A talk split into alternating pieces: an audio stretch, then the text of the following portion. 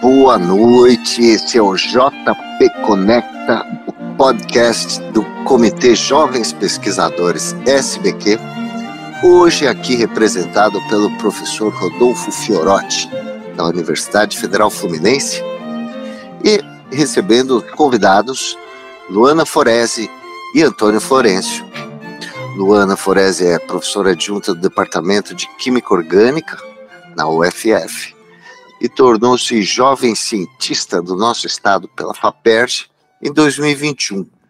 Ela é coautora de uma série de artigos que vem sendo publicados na Revista Virtual de Química da SPQ, chamada Aqui Tem Química, e nessa conversa a gente vai entender exatamente o que é esse projeto, o que são esses artigos. E o professor Antônio Florencio é professor de Química Geral e Inorgânica no Instituto Federal do Rio de Janeiro e gerencia o canal Universidade da Química no YouTube e em outras plataformas, depois ele vai dizer, mas com 138 mil seguidores, 832 vídeos publicados e mais de 10 milhões de visualizações desde sua fundação há coisa de oito anos, mais ou menos. Professor Rodolfo, boa noite, tudo bem? Hoje nós vamos conhecer dois tipos bem diferentes de trabalhos de divulgação científica, não é isso? Oi, oi, pessoal, boa noite, boa noite a todos. Luana e Antônio, obrigado por aceitar o convite em conversar com a gente. É isso aí, Mário. É, eu estou em nome da, do, do, Comitê de Jovens Pesquisadores da SBQ e a gente acha que esse é um assunto muito importante para reservar um espaço aqui no, J, no, no, no SBcast, no JP Conecta, para a gente falar sobre a importância desse letramento científico e da divulgação científica. Sobretudo nesses últimos tempos em que a gente vem vivenciando aí grandes ataques contra a ciência e, enfim, muitas divulgações anticientíficas e pseudocientíficas. Então, eu acho que a gente está aí com dois nomes bem interessantes para falar para a gente sobre maneiras diferentes de levar a ciência para fora da, das paredes né, da universidade. Então, eu queria começar perguntando para a professora Luana, boa noite, muito bem-vinda, muito obrigado aí por estar com a gente. É, vocês têm lançado aí uma série chamada Aqui Tem Química, que é muito interessante. Explica para gente um pouquinho o que, que é essa série. Boa noite, uh, Rodolfo, Mário, né? boa noite a boa noite, bom dia, boa tarde, né? Como vocês sempre comentam, né? A todos e a todos os ouvintes, né? Primeiramente, eu queria agradecer o convite a vocês, a vocês, Mário, Rodolfo, né? Para mim é um grande prazer né, participar desse TheCast, né? Pela primeira vez, né, e vim falar sobre a nossa série, né? Que tem química. Bem, então respondendo, Rodolfo, é, é importante comentar essa série ela foi idealizada pelo professor Vitor. Né? O professor Vitor é um, um, colaborador de muito tempo, né? quando ele ainda era presidente da SBQ, isso lá entre 2012 e 2014, né? e pelo jornalista da época, que é o Mário, né? que, fomos, que agora eu vi, vi saber que é pai do atual jornalista, Mário. É, que é bastante interessante isso. Nessa ocasião, eles queriam produzir um documentário no canal Futura, que seria intitulado Aqui tem Química. Né? Mas, entretanto, por algum motivo que eu, que eu, que eu não sei qual é, eu acredito que seja uh, o, o, tipo de trabalho que daria, né? o próprio, próprio trabalho do, do Vitor na ocasião, enfim. Por algum motivo, eles não conseguiram colocar né, o Aqui tem Química em prática. Tá? E isso ficou adormecido por um tempo. Mas o Vitor sempre ficou com isso na cabeça, queria, queria fazer alguma coisa para falar um pouco de ciência para o público geral. Na pandemia, né, ele, ele nos convidou, né, a mim e o Fernando, uh, para escrever né, uma série de artigos que mostrasse um pouco da química, um pouco, na verdade, de como a química ela estava presente em tudo, né? Como a química estava presente no nosso cotidiano, né? A gente aceitou de ponto, com certeza. A gente achou uma ideia maravilhosa, né? E um meio de divulgar a ciência, né? De uma maneira muito simples, né? E também muito acessível para o público de uma maneira geral, né? Por quê? Esse, esses artigos seriam publicados na Revista Virtual de Química, né, que é uma revista da Publi, né, SBQ, e é uma revista é, é, gratuita, né? Então, tem fácil acesso para a população em geral, não só para a comunidade. Né? Então, essa, essa ideia de divulgar a ciência dessa maneira simples e acessível né, sempre foi o nosso grande objetivo e a motivação da série. Nós uh, produzimos sete artigos né, intitulados Aqui tem Química, cada um deles trazendo um assunto diferente, né? É, os mais variados, a gente foi fazendo de acordo com temas que a gente achava mais relevante, né? É, outro ponto importante, né, do, do Aqui Tem Química, né, é que, que nos motivou também, né, a escrever sobre, é a utilização errônea do, do, do termo substância química, né, química, química de uma maneira geral, é muito utilizado de forma pejorativa, né, como sendo uh, algo danoso para a saúde, para o meio ambiente, enfim, algo completamente errado, né? Porque as substâncias químicas, a química, ela está em todo lugar, à nossa volta, né? Até dentro de nós, nosso corpo é formado por diversas substâncias químicas. Né? A água, que talvez é a substância química conhecida por todo mundo, ela compõe uh, aproximadamente mais 50% da nossa massa corpórea, né? Até na nossa alimentação, ela é baseada em substâncias químicas, substância química natural, sintética, né? Que seja. Tá? É um exemplo né, que ilustra muito bem isso que eu estou comentando, né, sobre a utilização da química, né, dos termos nesse tom pejorativo, é muito empregado nas estratégias de marketing de, de determinadas empresas. Eu, eu observo sempre uh, nas empresas que estão relacionadas à, à beleza, né, principalmente cabelo. Elas demonizam né, a química e isso presta um desserviço danado né, para a sociedade. Por quê? Porque elas estão levando é, informação enganosa, né? O intuito de ludibriar o consumidor. Isso, é, isso fica muito claro. Um exemplo que eu sempre dou é quando, quando você vai num salão, né, num, num lugar que vende coisas para cabelo, né? Tem progressiva. Progressiva é uma substância que passa no cabelo que faz o processo do alisamento. Né? Aí agora eles deram para dizer progressiva sem química, para dizer que é uma progressiva sem formol. Né? As progressivas antigamente tinham essa substância, né? o formol, e é uma substância cancerígena. Então, foi, é, é, é péssimo, faz super mal e tal. E é, o que acontece? As pessoas né, utilizam disso, né, dessa falta de informação, para usar pejorativamente a palavra química, que é progressiva sem química, como se o formol fosse a química ruim e todo o resto não fosse química, sabe? Então, assim, é algo que, que sempre, uh, sempre esteve no, com o nosso intuito, né? Promover esse esclarecimento de que a química, ela está em tudo, em todo lugar, não somente nas coisas ruins, como nas coisas boas, em todas as coisas.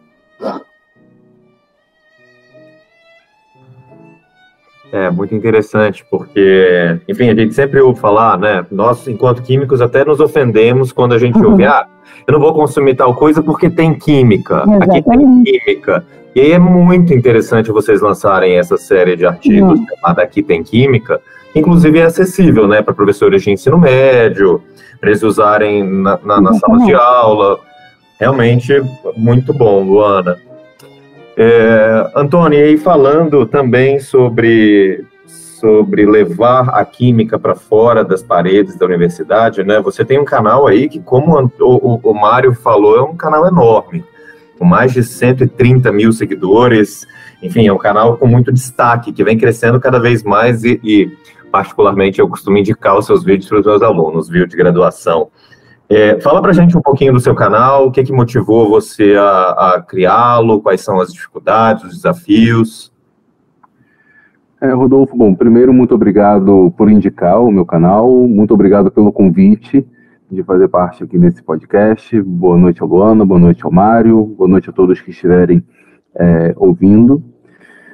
Bom, eu comecei a Universidade da Química há aproximadamente oito anos. Já temos aí um, um, tempinho. Antes, na verdade, eu tive um.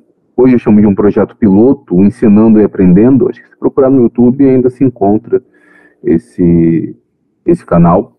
É, o objetivo inicial era servir de suporte aos meus alunos do, do Instituto. A química é uma disciplina que ela não é trivial. Os alunos, eu acho que em qualquer parte do mundo, em qualquer momento da vida, eles sentem dificuldades. E eu pensei em criar algumas aulas tentando emular aquilo que eu que eu ensinava na ocasião, nas disciplinas de química geral ou de química inorgânica, inicialmente de química inorgânica, para ser um, um, material de apoio. Né? Muitos colegas uh, escrevem apostilas, eu optei por um caminho diferente, eu preferi gravar vídeos do que desenvolver um, uma apostila, um material, material escrito. Uh, esse foi o início do canal, na verdade, o Ensinando e Aprendendo, ele tinha essa premissa. A Universidade da Química veio inicialmente com a mesma premissa, só que sendo um pouco mais amplo, ali eu tive a oportunidade de falar sobre alguns assuntos que não eram exatamente a área em que eu atuava. Ou seja, eu fiquei à vontade para falar, por exemplo, sobre reações de substituição nucleofílica, reações de adição, pegar alguma equação dentro da físico-química, o ciclo de Carnot, por exemplo, e trabalhar ali cada uma das etapas. Então, é, é ir um pouco além da, da área qual eu acabei me profissionalizando, né, vamos, vamos dizer assim. Essa foi a proposta inicial. Entretanto, bom, ao longo desses oito anos, tem bastante tempo, o canal ele acabou a cada ano ou a cada dois anos, enfim, a cada período, é, meio que tomando uma roupagem diferente. Né? Por exemplo, é, no, durante o período da pandemia, foi um maior período de crescimento do, do, do Universidade da Química. Eu comentei bastante sobre mecanismos de ação de possíveis medicamentos contra a Covid. Então, muito provavelmente vocês se recordam, naquela época, a cada semana, a cada 15 dias aparecia um medicamento. Na verdade, fizeram testes com inúmeros medicamentos é, a maior parte deles apresentava o resultado in vitro, só que isso era noticiado, colocavam in vitro na, na notícia, né, nos jornais, só que a maior parte das pessoas não, não sabe a diferença ali entre um vitro, um vivo, se era um, um, um, um teste realmente confiável, e, e aí praticamente a cada novo medicamento que eu tinha conhecimento, notícia, eu publicava um vídeo falando sobre o mecanismo de ação, com, tomando muito cuidado para dizer que aquilo poderia ser uma esperança, mas nós ainda não tínhamos resultados adequados, ou seja, que dali não era cura para a Covid. Foi um período que comentei bastante notícias, muitas fake news, é, agora envolvendo química mesmo, começaram a circular durante esse período. Talvez vocês tenham recebido lá o, o limão com pH 10, eu acho. Uh, como frutas uh, alcalinas, só tinham frutas ácidas, na verdade, tudo com, indicando pH bem elevado, indicava um dente de leão com pH 22, por exemplo. Aí eu pegava normalmente essas notícias e comentava com tudo exatamente de alertar as pessoas. Durante outro momento, eu peguei várias referências da cultura pop, de animes, de, de, de filmes, para tentar ensinar química com base naquela informação e tentar é, é, chegar a um público mais jovem, a garotada ali do, do, ensino médio, por exemplo, e aí dependendo da época, né, dependendo do período, o canal ele acaba tomando essas, essas características. E aqui, bom, acho que posteriormente eu devo é, comentar um pouco mais, mas já adiantando, um dos grandes desafios nesse respeito ao longo desses anos, é, eu acho que é um grande desafio de qualquer comunicador, é como desenvolver essa comunicação, porque a forma de nos comunicarmos muda muito ao longo do tempo e muda muito rápido. É, às vezes a gente nem tem percepção dessa mudança, pelo menos a minha mente não consegue acompanhar, e de repente a forma como essa informação é transmitida muda completamente o, o padrão, a forma, e é necessário nós nos adaptarmos. E só para citar um exemplo, temos o grande crescimento do TikTok, uh, com vídeos curtos, bem rápidos, enfim, e, e essa é uma forma de comunicação em alta hoje em dia, por exemplo. Fantástico, professor Antônio. Eu fiquei pensando aqui, o senhor estava falando sobre essas várias abordagens, vídeos é, baseados em anime ou vídeos que emulavam aulas até em substituição a apostilas, ou comentários de notícias, outro, outras abordagens. Eu queria que o senhor comentasse um pouco qual dessas você acha que teve maior uh, repercussão com o seu público e como é que você define o seu público hoje, depois de oito anos no canal? Então, eu acho que a maior parte do meu público ainda são alunos de graduação, alunos de pós-graduação, professores de química. É, e aí, no, no, no, campo de professores de química, geralmente são professores que é, fizeram algum curso de pós-graduação, mestrado, doutorado, eu acabo não, não chegando, o canal não chega muito a professores, por exemplo, que terminaram a graduação e foram dar aula no ensino médio, por exemplo, até porque como o foco inicial do canal era aulas de graduação em química, e esses professores estão dando aula ali com o público do ensino médio, talvez as informações ali não fossem exatamente úteis para eles. Então, assim, o principal público ainda são é, alunos de graduação, pós-graduação e professores. Porém, existe um, um público que eu acabei abordando durante esse período que são ainda alunos de ensino médio, geralmente um aluno de ensino médio que tem muito interesse por ciência, que gosta bastante de ciência, de química, de física, e aí eu falo isso porque eu recebo vários comentários de pessoas falando, ah, professor, acompanho o senhor desde a época do, do meu ensino médio, desde a época que eu estava no meu primeiro ano, no meu segundo ano. É, são alguns alunos, eles não correspondem ao todo, é, é um, um, segmento pequeno, na verdade. Se nós formos pensar, por exemplo, nos alunos de ensino médio hoje, né, na totalidade, quantos se interessam de fato por ciência? É um percentual muito pequeno comparado com, com o todo. Existe também um conjunto de pessoas que se inscreveram, um outro vídeo acabou viralizando, tendo um pouco mais de destaque, então são pessoas que por um acaso gostaram e se inscreveram, mas não necessariamente eles são da área de química ou compreendem a química em si. E qual é um vídeo público... foi esse, professor? Então, é... um, um, dos vídeos meus com maior número de, de visualizações, e é até interessante essa a, a discussão sobre ele, é, no mesmo contexto que eu falei sobre, publicou saiu uma notícia sobre um determinado medicamento para Covid na época, né? E eu publicava qual era o mecanismo de ação dele. Ah, olha, acredita-se que o mecanismo seja esse, esse, esse. Só que assim, pessoal, isso daqui ainda é, está muito no início a pesquisa. Os resultados são apenas in vitro. E aí não temos é, é, condições de saber se de fato funciona. Precisamos ter calma e esperar. Um vídeo, então eu falei sobre a cloroquina, por exemplo, que foi um medicamento que teve muita repercussão. Mas o que chamou mais atenção foi a ivermectina, foi o meu primeiro vídeo que viralizou. É, lancei um vídeo na noite, no dia seguinte já estava em torno de 50 mil, 100 mil visualizações ao longo da madrugada. Esse vídeo chegou a quase 500 mil visualizações. Depois, enfim, acabou sendo retirado. Eu gravei um outro que chegou a 900 mil visualizações. É, e ali eu entendo que muitas pessoas é, olharam para aquilo e não interpretaram da forma adequada. Mesmo tomando muito cuidado no vídeo, falando: olha, nós não temos resultados científicos que embasem isso como um medicamento, é, de fato, é apenas uma, uma esperança. Talvez algumas pessoas tenham achado isso como sendo. É, interpretaram como sendo um medicamento. Acho que, é, mesmo tomando cuidado, eles ouviram né, aquilo que eu, que eu estava falando como sendo o que eles realmente queriam ouvir.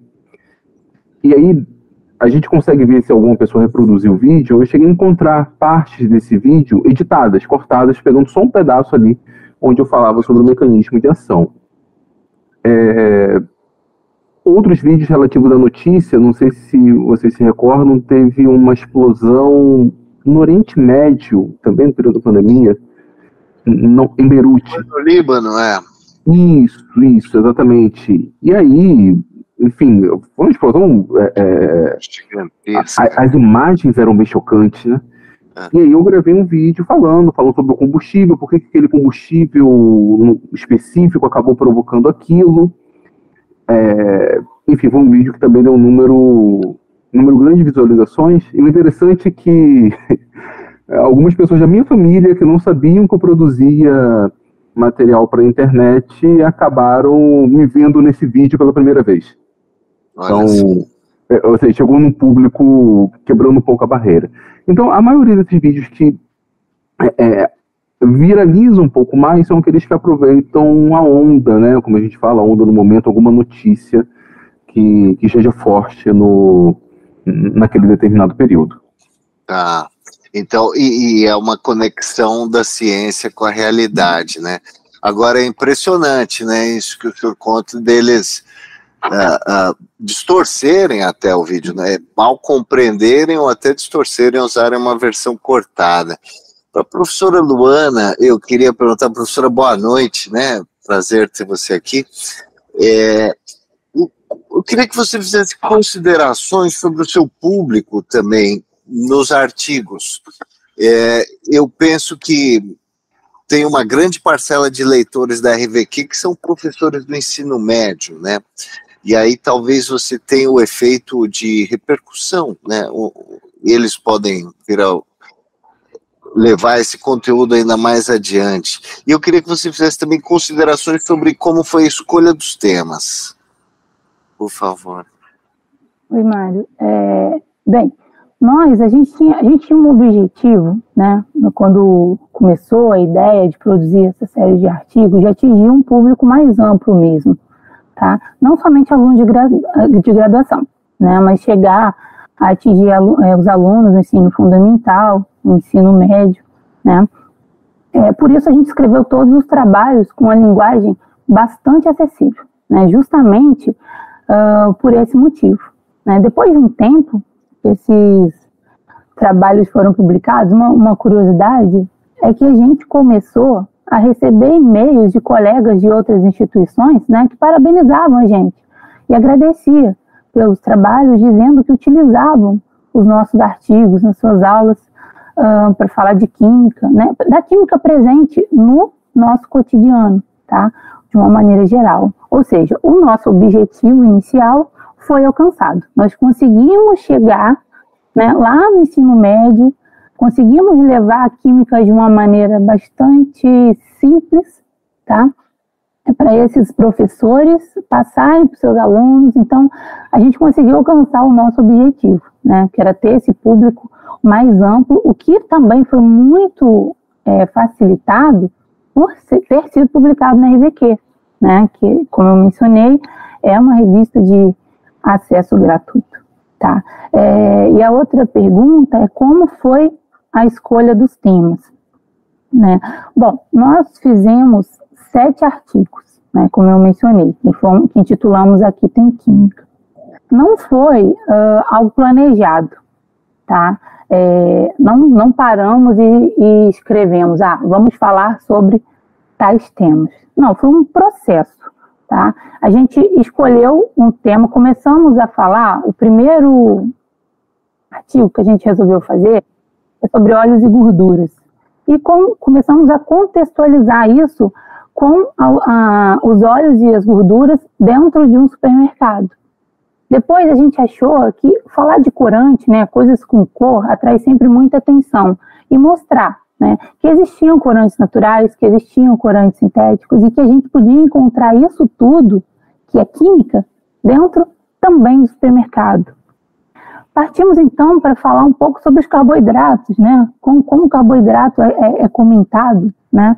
Também mostramos isso. Então a gente foi, foi escolhendo temas, né? Que tivesse dentro do, do, do da, da rotina das pessoas, que elas conseguissem chegar aquela, aquele conteúdo, aquela, aquela informação e compreender que a química está ali, que a química está em tudo ali que a gente havia comentado. E assim foi feito, né? Nós, nós fizemos os sete, né? Eu comentei até o terceiro, fizemos também de perfumaria, das ceras, prazer dos sabores, né? Onde a gente abordou a questão do, das especiarias, a gente comentou isso, né?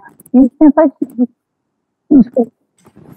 Tem um pequeno pepino aqui no som da professora Luana, enquanto ela, vamos ver se a internet dela volta, mas eu estou entendendo que são dois projetos, assim, muito bem sucedidos, junto a um público, bom, no caso do, do professor Antônio, um público que, no mínimo, já iniciado, mas muitas vezes também já qualificado, e, e no caso da professora Luana também, com a possibilidade desse, desse efeito dominó via o professor do ensino médio. Eu queria botar uma reflexão aqui para os três professores, professor Rodolfo também. Como é que a gente consegue, é, é, no Brasil, chegar mais num público leigo? Porque muitas dessas teorias conspiratórias, dessas desinformações, dos grandes prejuízos à sociedade causados pelas desinformações científicas, é, grande parte disso acontece e, e é veiculada por pessoas que realmente não têm um conhecimento mínimo, básico, sobre ciência. Muitas vezes a gente vê até formuladores de política pública carecendo de algum, sabe, conceitos básicos, assim, não, não o, o, o nível de ciência de um PhD, obviamente, eu estou dizendo.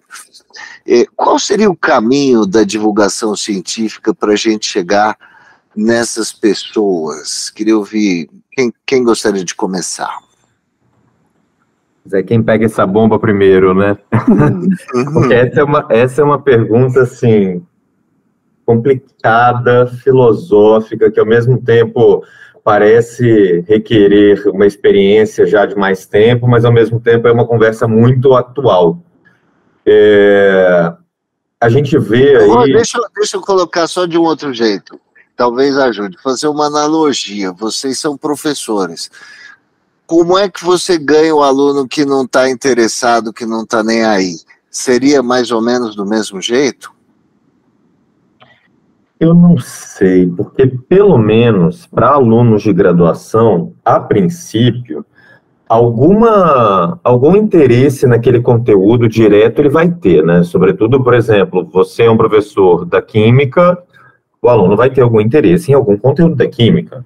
Agora, quando a gente pensa em cultura científica, bom, a ciência poderia ser de interesse da sociedade de modo geral, porque a gente sabe que sem ciência não tem desenvolvimento, não tem progresso, não tem, enfim, não tem remédio, não tem carro, não tem celular, não tem nada. Não tem a gente aqui conversando. É, ela é muito divertida também. É, é um grande entretenimento, ela é fascinante, né? Sim, tanto é que desde sempre, pelo menos, eu me lembro aí, criança, sempre teve aqueles canais Discovery Channel, Net, Net Geo, é, History Channel, que sempre foram canais fechados, né? Assim, teve fechada e que com audiência sempre muito baixa, mas particularmente sempre achei muito interessante. Então, sobre essa questão de ganhar o aluno, eu percebo que quando o aluno está desinteressado, quando a gente consegue tocar no cotidiano, sei lá, falar um pouquinho aí sobre química no cabelo, ou sobre química no mangá, em filmes, ou sobre, de alguma maneira, que consiga dialogar diretamente com aquele conteúdo, eu acho que a gente começa a, a, a ter uma comunicação um pouco mais efetiva. Porque, por um lado, falar de conteúdo, conteúdo, conteúdo, sem uma aplicação direta, é muito chato. Agora, por outro lado, quando a gente consegue trazer para a realidade, aí a gente já, já consegue um diálogo melhor. A minha preocupação mais recente, que eu acho que é, é geral, é o uso equivocado e às vezes até, vai me faltar a palavra, eu vou ter que usar essa, canalha do conhecimento para fazer uma divulgação é, de conceitos falsos, né? E aí a gente tem vários canais que combatem a pseudociência, aliás, a gente deve lançar um episódio sobre isso mais para frente, mas esse é um desafio muito grande, e, e aí eu não sei, eu acho que é, é mais ou menos por aí, eu diria que a palavra-chave, então, para fechar a minha, a minha fala é tentar trazer para a realidade com uma linguagem acessível. Acho que é algo por aí. Aqui na, na SBQ a gente tem o nosso professor Luiz Carlos Dias, um grande combatente da pseudociência, tem feito um trabalho muito importante nas redes sociais dele na pandemia e, e certamente muitos outros também. Bom, sobre, sobre a pergunta, quem vai, professora Luana? Falo. Eu, eu, cortou a minha fala, Mário? Não conseguiu ouvir nada? Não, a gente ouviu bem no finzinho, só caiu um tiquinho. Pronto, mas tá beleza. É, bem, então eu estava pensando exatamente no que o Rodolfo falou, como, como a gente chega né, no, nos alunos. Chegar no aluno da graduação é bem mais fácil, infinitamente mais fácil, porque eles têm acesso a, de certa forma, à ciência. Muitos alunos trabalham com, com divulgação científica, muitos tra alunos trabalham com iniciação científica, então tem acesso. Agora, a grande é, o grande desafio é como chegar num aluno lá atrás, né, no ensino, no, no ensino básico, no ensino fundamental, no ensino médio. Né? Por quê? Porque há uma grande dificuldade é, em, chegar a eles, porque hoje há essa, essa questão da, da internet que eles só têm interesse no que é visual, né? Por exemplo, a minha divulgação, a nossa divulgação da química é textual. Não, não, não tem a cultura né, do hábito da leitura. Por quê? Porque as pessoas agora, os, os adolescentes, eles só querem ficar passando o dedo no celular e vendo imagens. Então, é muito difícil. O, o nosso, a nossa série, né, que eu depois eu vou comentar sobre o livro, ela, ela vem com esse intuito. A gente coloca coisas do cotidiano, né, coisas que eles, conhece, conhe, que eles conhecem, né, para tentar, né, tentar, de uma maneira lúdica, talvez, né, chegar nesse, nesse público. Né. Eu acredito que, que isso está sendo, de certa forma, uh, conseguido. Né, porque por conta da questão dos professores, terem comentado com a gente que, que há esse interesse dos alunos, que eles fazem correlações com as coisas que, ele, que eles comem e que eles fazem. Então, acho que esse também é, é um caminho interessante dessa divulgação para chegar a esse público. Eu imagino que eles devem usar para fazer grandes trabalhos também. Agora, professora Luana, você mencionou agora um livro, como é que é essa história? Sim, é, esse, quando a gente terminou né, de escrever essa, essa série né, de artigos. A gente terminou a publicação deles no ano passado, né? Nós temos ainda um só no Prelo, mas logo que, que aconteceu isso, né? A gente terminou, aí já começa a criar coisas, né?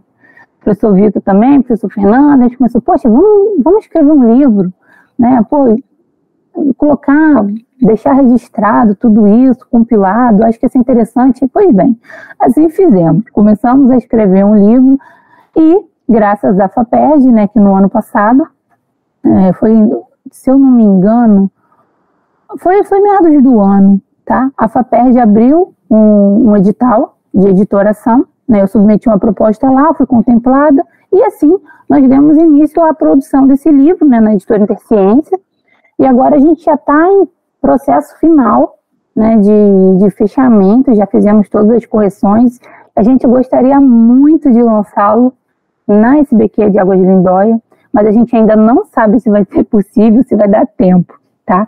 Queria aproveitar essa oportunidade, agradecer a Paperd, né, pelo apoio financeiro, todo, toda a editoração desse livro, né, e por todo o apoio financeiro em geral, né, principalmente nesses últimos anos aí, que é, onde a gente sofreu muito, onde a ciência sofreu muito com esses inúmeros cortes aí.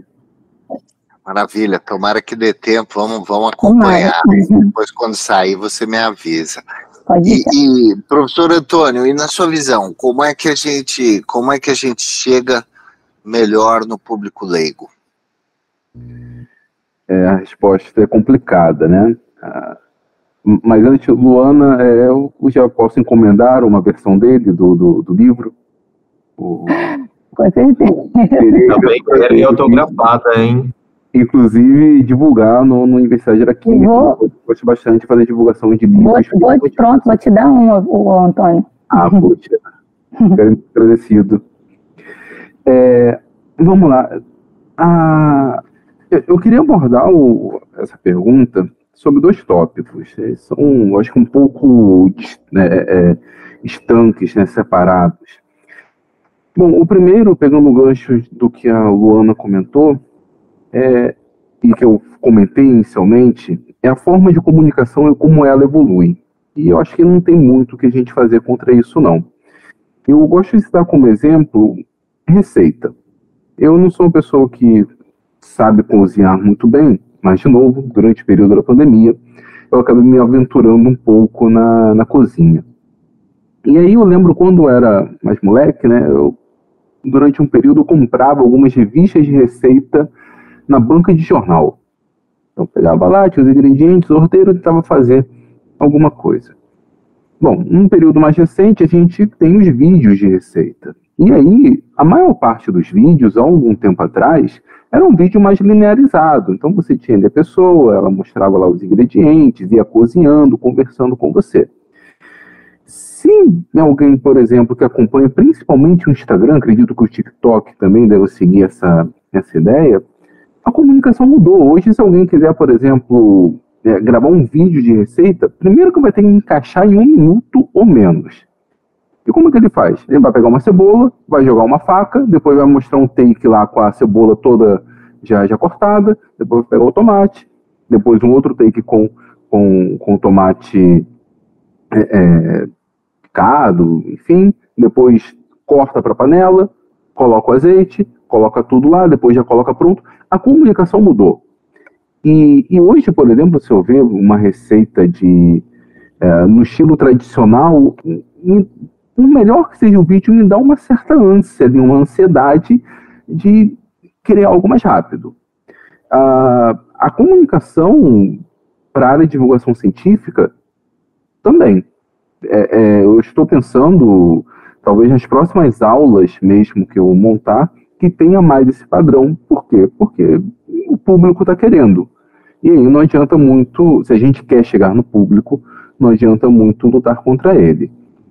Eu não sei exatamente como que vai dar, né? O que, que vai sair daí, mas eu vou tentar, pelo menos. Aí, nesse aspecto, então, o senhor está dizendo que o, o desafio dos divulgadores científicos é adaptar a mensagem para as tecnologias e as mídias em que o público leigo que o público leigo consome regularmente? Seria alguma coisa assim? Então, por exemplo, como a professora Luana mencionou, adaptar uma mensagem para algo que cabe no, numa passada de dedo e tentar de alguma forma sensibilizar a pessoa assim. Seria isso?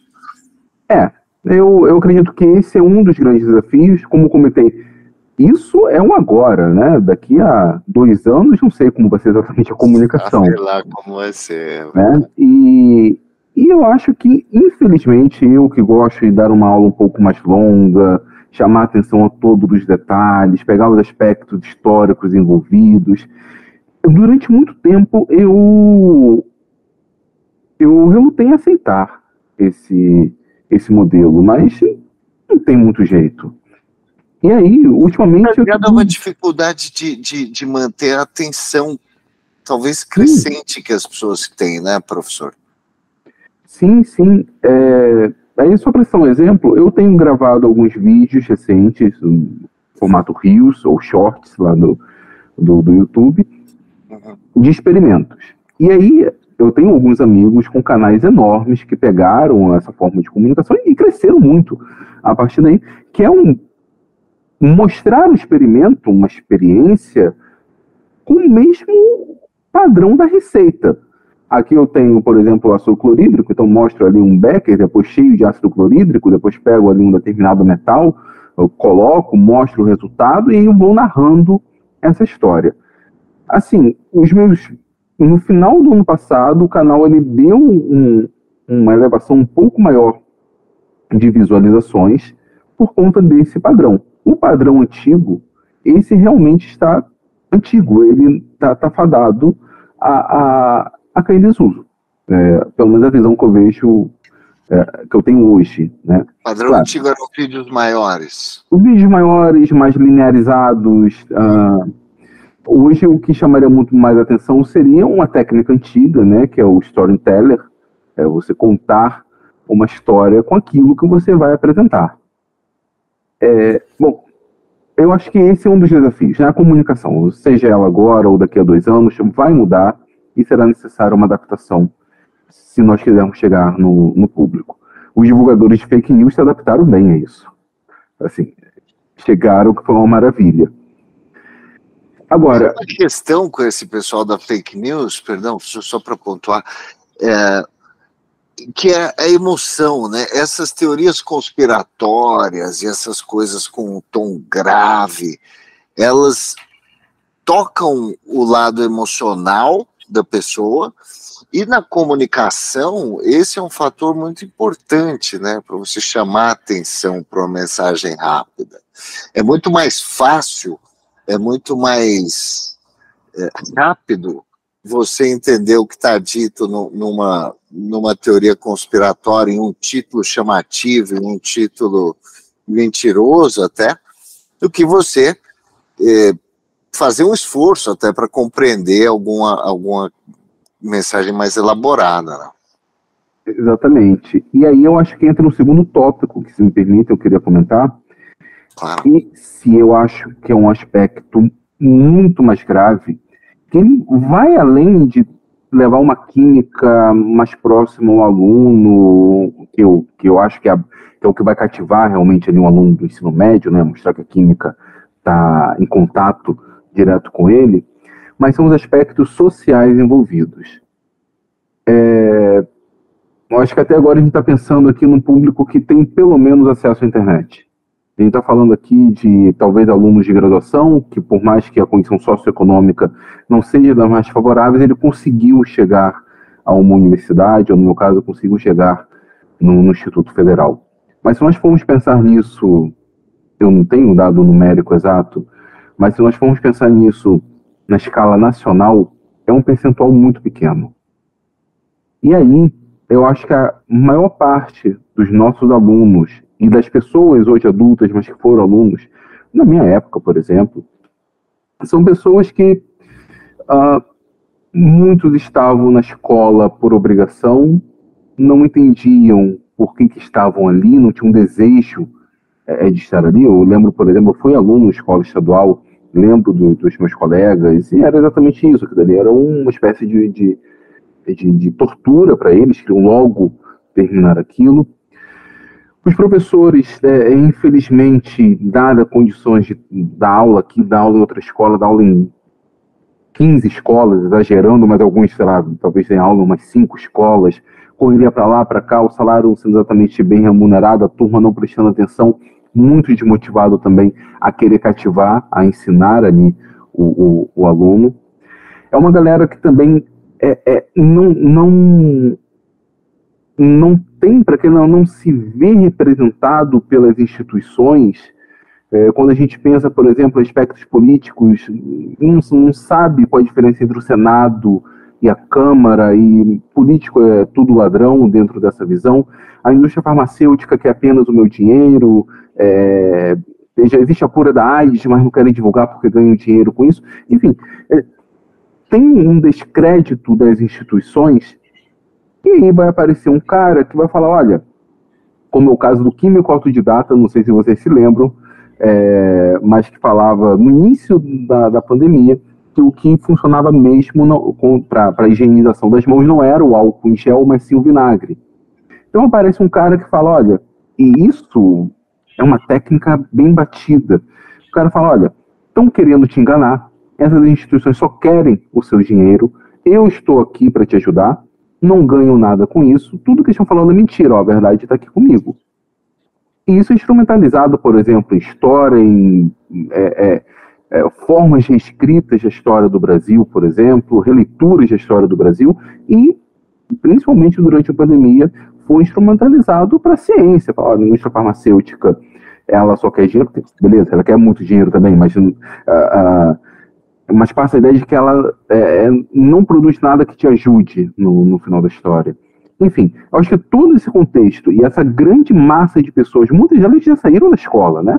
Ou seja, o, o que já foi. Porque a nova geração a gente pode até conseguir trabalhar, mas esse povo que saiu de qualquer instituição de ensino por exemplo, como que a gente chega? Eu não sei. E é um número muito grande de pessoas. É a esmagadora maioria das pessoas. Eu tenho a impressão que a solução está nas crianças, nos adolescentes e nos jovens, porque é. os adultos realmente é muito mais difícil de você mudar, né? Assim, as crenças estão muito firmes já. Ah, se me permite, a, a minha esperança é numa nova geração, e eu acho que o protagonista disso é o professor. É o cara que tem o contato com ele, o professor de ensino médio ou do ensino fundamental é o que está mais próximo ali com, com eles. É isso aí, professor Rodolfo. Que lição que fica aí para os nossos divulgadores científicos, jovens pesquisadores?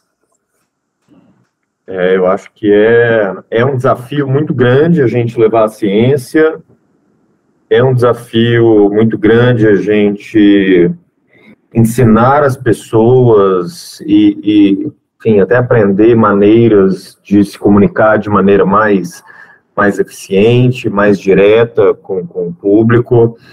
Eu acho que a gente aprendeu bastante aí com a fala do professor Antônio, com a fala da professora Luana, com todos os projetos que eles mostraram para a gente.